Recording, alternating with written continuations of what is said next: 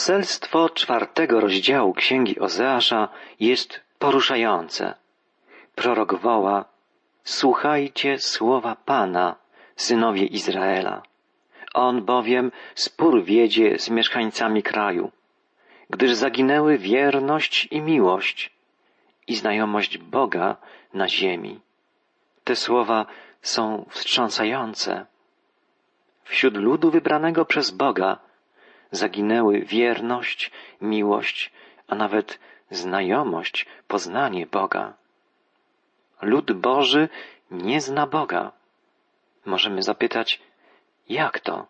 Czy to możliwe? Lud wybrany przez Boga odwrócił się od Niego i nie zna Go już więcej? Jakże nisko upadł Izrael. Bóg podarował mu prawo. Wiele razy objawiał mu swoją moc i chwałę w niezwykłych cudach i znakach.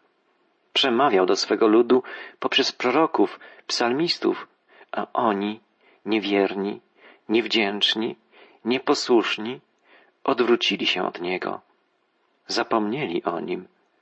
Nie znają Go. To postawa godna potępienia. Chętnie wskazujemy tamten lud, tamtych ludzi palcem. Wytykamy im nieposłuszeństwo, bunt, krnąbrność. Ale czy my jesteśmy lepsi? Drogi przyjacielu, prawdziwą tragedią jest to, że my, nasz naród, nasze współczesne społeczeństwo, ludzie na całym świecie, popełniamy ten sam potworny błąd. Odwracamy się od Boga. Nie okazujemy Bogu wierności. Brakuje nam miłości i poznania, znajomości Boga. Posłuchajmy, jak Boży prorok woła dalej. Przeklinają, kłamią, mordują i kradną, cudzołożą, popełniają gwałty, a zbrodnia idzie za zbrodnią. Izraelici łamali wszystkie polecenia Pana, łamali wszystkie Boże przykazania. Bóg powiedział im, nie będziesz zabijał, nie będziesz cudzołożył, nie będziesz kradł, nie będziesz fałszywie świadczył przeciw swemu bliźniemu. A oni, jak mówi prorok, kłamali, kradli, cudzołożyli, mordowali. A jak jest dzisiaj? Czy ludzie kłamią? Niestety trzeba zdecydowanie odpowiedzieć tak. Mało jest prawdy, obiektywnej prawdy w wypowiedziach polityków, twórców kultury, w wypowiedziach twórców wszechobecnych reklam. Wiele jest kłamstwa nawet w rozmowach pomiędzy bliskimi sobie osobami, w codziennych rozmowach małżonków, rodziców, dzieci, w kontaktach w pracy, na ulicy, również w kościele. Ludzie nie mówią prawdy, okłamują się nawzajem, udają, grają i to w sposób o wiele bardziej wyrafinowany, nieszczery niż kiedykolwiek przedtem. Oni kłamią, oni przeklinają, woła prorok. I tu wystarczy przejść się ulicą, stanąć pod szkołą, wejść do przeciętnego zakładu pracy czy warsztatu, by wysłuchać całych wiązanek brzydkich słów, przekleństw, wyzwisk i gruźb. Niestety słyszy się takie słowa także w domach, nie mówiąc już o knajpach, piwiarniach, barach, pubach i innych lokalach służących celom rozrywkowym. Oni kłamią, przeklinają, mordują, kradną. Narastająca przestępczość to jeden z największych problemów współczesności. Kradzieże i mordy, gwałty, zbrodnie to wszystko jest codzienną normą każdego dużego miasta. Chociaż przestępców nie brak też w mniejszych miastach, na wsi, a nawet na naszym osiedlu, na podwórku, w szkole. Przestępczość nieletnich rośnie w zastraszającym tempie. Dzieci karmione przemocą wszechobecną w mediach i w życiu coraz wcześniej wchodzą na drogę przestępstwa. Potrafią zamordować z zimną krwią swego rówieśnika albo kogoś jeszcze młodszego. Mordują i kradną. popełniają gwałty, a zbrodnia idzie za zbrodnią, woła prorok. To brzmi jak komentarz współczesnej prasy, albo raport współczesnego socjologa, czy meldunek funkcjonariusza policji. Oni cudzołożą, woła dalej prorok. Cudzołóstwo nabrało dzisiaj rozmiarów masowej epidemii. Tak zwana rewolucja obyczajowa doprowadziła do oderwania seksu od miłości. Nie trzeba już kochać, żeby pójść z kimś do łóżka. Nie trzeba czekać do ślubu. Nie trzeba zakładać rodziny. Po co się wiązać? Lepiej być wolnym. To fałszywe poczucie wolności w dziedzinie seksu przynosi prawdziwe zniewolenie zmysłowością, spłycenie relacji z płcią przeciwną, zrujnowanie więzi rodzinnych. Zamiast przygotowywać się do dojrzałych więzi opartych na miłości, młode pokolenie pod wpływem pełnej erotyki kultury masowej rozpoczyna współżycie seksualne w wieku nastoletnim, coraz częściej nawet przed piętnastym rokiem życia. Z badań doktora Zbigniewa Izdebskiego, przewodniczącego Towarzystwa Rozwoju Rodziny, wynika, że w ciągu ostatnich dziesięciu lat wiek inicjacji seksualnej dziewcząt obniżył się o ponad rok. Jeszcze w 1990 roku pierwszy stosunek seksualny miało za sobą 17% chłopców i 15% dziewcząt w wieku do 15 lat. W roku 2000 liczby te były już dwukrotnie wyższe. To znaczy, że w naszym kraju dokonuje się prawdziwa rewolucja seksualna, a jej bohaterami są nasze dzieci. W artykule zatytułowanym Seks naszych dzieci, zamieszczonym w tygodniku Newsweek, napisano Dzisiejsze nastolatki coraz częściej uprawiają seks tak, jak się pije Coca-Colę, dla doraźnej przyjemności, dla zaspokojenia pragnienia, z kimkolwiek i gdziekolwiek. Skąd czerpią wiedzę o tej sferze życia? Nie ze szkoły, ani od rodziców najczęściej z telewizji i magazynów młodzieżowych. Dzisiejsze dzieci są atakowane przez nasyconą seksem kulturę masową. Jeżeli kochasz, idziesz z tym kimś do łóżka. Czyż nie to właśnie widzimy w mediach, w filmach, w powieściach? Pyta Anna Ostaszewska, prezes Stowarzyszenia Psychologów Chrześcijańskich. Ten wzorzec jest coraz bardziej popularny głosi, że seks jest po prostu pewną formą bliskości. Czasem tak prostą i pozbawioną większego znaczenia jak wspólne wypicie kawy. Coraz więcej młodzieży sądzi, że do rozpoczęcia współżycia seksualnego nie jest potrzebny nie tylko ślub, ale nawet miłość. W naszym kraju, pod wpływem globalizacji kultury i wielkiego wpływu mass mediów, przede wszystkim telewizji, kaset wideo i internetu, w ciągu jednego pokolenia następują ogromne zmiany w obyczajowości i w zachowaniach seksualnych. Dzieje się coś podobnego, co dokonywało się w Stanach Zjednoczonych w latach dziewięćdziesiątych ubiegłego stulecia, XX wieku. Jeden z amerykańskich socjologów tak opisywał zachowania nastolatków. Grupki dzieci spotykają się po szkole pod supermarketami. Wałęsają się po ulicach, by spotkać grupę dzieciaków z innej podstawówki i razem chodzą od domu do domu, aż znajdą jakiś dom, gdzie nie ma rodziców. Wtedy łączą się w pary i uprawiają seks oralny. Seks traktowany jest przez nich jak sport, jak narkotyk, jak sposób na uzyskanie popularności w szkole. Niestety, właśnie szkoła, a przede wszystkim dom, rodzice, nie wywiązują się z roli tych, których zadaniem jest wprowadzenie dziecka w świat dojrzałości, uświadomienie ich o znaczeniu miłości i seksu w dorosłym życiu.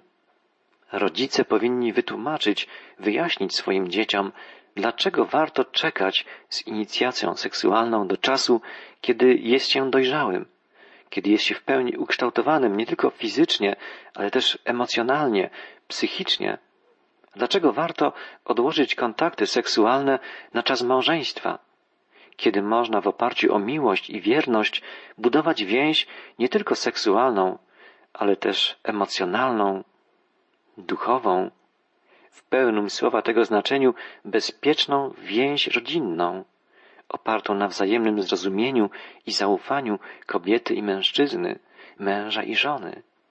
Problem w tym, że i dorośli niestety zachowują się niedojrzale. Brak w ich związkach miłości, wierności. Postępują egoistycznie, nieodpowiedzialnie. Dlatego ani nie potrafią, ani nie mogą być dla swoich dzieci żywym przykładem prawidłowych więzi. Coraz więcej w naszym kraju rozwodów, niepełnych rodzin, zranionych dzieci, coraz więcej osamotnionych, sfrustrowanych i wypalonych kobiet i mężczyzn. Drodzy słuchacze, jestem przekonany, że odnowa moralna naszego społeczeństwa jest czymś koniecznym i że jedynie powrót do Boga, obranie drogi, którą wskazuje nam Jezus Chrystus, może spowodować duchowe przebudzenie narodu i naprawę życia rodzinnego w naszych domach. Miłość mężczyzny i kobiety może być czymś pięknym, promieniującym na życie dzieci i całych następnych pokoleń. Jeśli ta więź, ta miłość pomiędzy mężczyzną i kobietą jest inspirowana i ciągle zasilana przez miłość Boga, źródło wszelkiej trwałej, czynnej, ofiarnej miłości. Prorok Ozeasz woła Przeklinają, kłamią, mordują i kradną, cudzołożą, popełniają gwałty, a zbrodnia idzie za zbrodnią. Te wszystkie przestępstwa mogą być usunięte z życia społeczności ludzkiej jedynie z pomocą Boga, Stwórcy i Odnowiciela. Przekleństwa, kłamstwa, kradzieże, cudzołóstwa, gwałty, morderstwa są jawnym łamaniem Bożych przykazań, Bożych praw i w konsekwencji prowadzą do upadku pojedynczych osób, rodzin, całego narodu. Gdy czytamy o gwałtach, o mordach i zbrodniach, musimy wspomnieć o jeszcze jednym ogromnym problemie, występującym już w czasach proroka Ozeasza, podobnie jak w naszej współczesnej dobie. Wiele przestępstw, zbrodni, gwałtów jest popełnionych przez ludzi znajdujących się pod wpływem alkoholu. W dalszej części czwartego rozdziału czytamy Wino i moszcz odbierają rozum. Był to problem już w czasach Ozeasza. Pijaństwo jest niestety przekleństwem także naszego polskiego społeczeństwa. Tradycja, że każdą uroczystość, imieniny, urodziny, zdany egzamin, spotkanie rodzinne, każde święta trzeba oblać, powoduje, że już od młodości Polacy uczą się picia wódki, picia wina, piwa i często niestety nadużywają alkoholu. Stają się nałogowcami. Alkoholizm jest czymś okropnym. Niszczy życie nie tylko osoby uzależnionej, ale całej jego rodziny. Pijaństwo jest częstym powodem kłótni, rozwodów, bujek, wypadków samochodowych, gwałtów, rozbojów, wypadków w pracy, tragedii w domu, łącznie z ciężkimi pobiciami i zabójstwami. Owszem, alkoholizm jest chorobą i człowieka uzależnionego od alkoholu trzeba leczyć, ale z drugiej strony jest alkoholizm wielkim złem i trzeba się przed nim bronić. Trzeba go potępić i przeciwko niemu działać. Jeden z lekarzy zajmujących się problemem alkoholizmu zapisał swoje spostrzeżenia w następującej formie. Alkoholizm to choroba, ale jest to choroba, na którą zapada się z własnej winy, na skutek własnych błędów, podjętych przez siebie złych decyzji, w wyniku wyboru określonego stylu życia. Jest to jedyna choroba, którą wypija się z butelki. W przypadku innych chorób z butelki wypija się lekarstwo. Jest to jedyna choroba, która w skali masowej, sięgającej milionów przypadków, rujnuje domy, rodziny, prowadzi do degeneracji całych społeczeństw i kultur. Jest to jedyna choroba, która wyzwala falę przemocy, brutalności, gwałtu, niemoralności. Jest to jedyna choroba, która powoduje setki tysięcy wypadków samochodowych. Jest to jedyna choroba, którą sprzedaje się w sklepach monopolowych, spożywczych, barach, winiarniach, piwiarniach. Jest to jedyna choroba, z której państwo czerpie zyski, nakładając na jej producentów i dystrybutorów wysokie podatki. Alkoholizm rzeczywiście jest niezwykłą chorobą. Rujnuje zdrowie społeczeństwa, niszczy więzi rodzinne, prowadzi do degeneracji moralnej i emocjonalnej wielu obywateli, a państwu przynosi wprawdzie dochody z podatków i licencji, ale kosztuje państwo równie wiele, a może i więcej, jeśli weźmie się pod uwagę koszty związane z odszkodowaniami po wypadkach samochodowych, koszty leczenia nałogowców i tych, którzy z powodu nadużywania alkoholu ulegli wypadkom w pracy, koszty opieki społecznej, którą państwo musi otoczyć rodziny alkoholików, często zaniedbane, wielodzietne. Bardzo często bowiem rodziny alkoholików nie radzą sobie z wyzwaniami codziennego życia. Przekleństwa, kłamstwa, kradzieże, mordy, cudzołóstwa, gwałty, zbrodnie. To wszystko prowadzi do moralnej degeneracji i duchowego upadku współczesnego społeczeństwa. Nie jest to jednak nowy problem. Podobnie było w czasach Ozeasza, ponad 2700 lat temu. Podobnie było jeszcze wiele, wiele lat wcześniej, za dni Abrahama, gdy zniszczona została Sodoma i Gomora, które spotkała Boża kara z powodu szerzącej się tam niemoralności, przestępczości, bezbożności, wyuzdania. Jest to więc problem istniejący od początku dziejów człowieka. Problem wynikający z jego grzeszności, jego egoizmu, pychy, samowoli. Boży prorok woła. Zaginęły wierność i miłość i znajomość Boga na ziemi. Przeklinają, kłamią, mordują i kradną, cudzołożą, popełniają gwałty, a zbrodnia idzie za zbrodnią.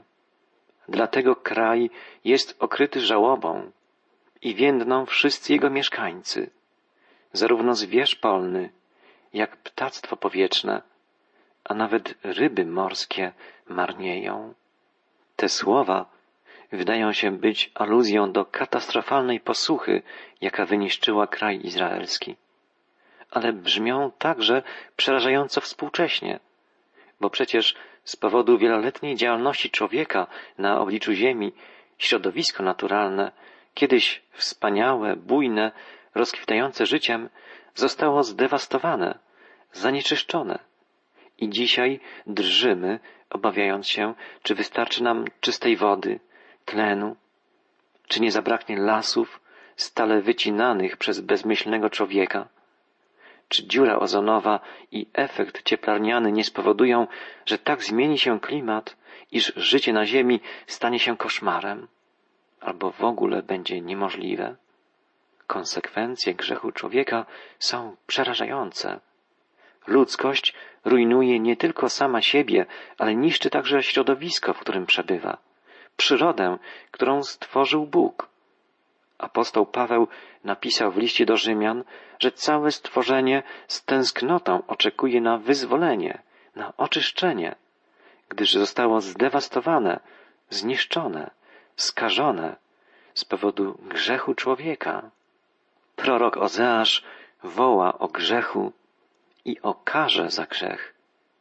Najpierw mówi o zepsuciu ogólnym, a potem zwraca się przeciw kapłanom, a nawet przeciw prorokom, ich jako najbardziej świadomych przywódców duchowych, czyni odpowiedzialnymi za upadek narodu.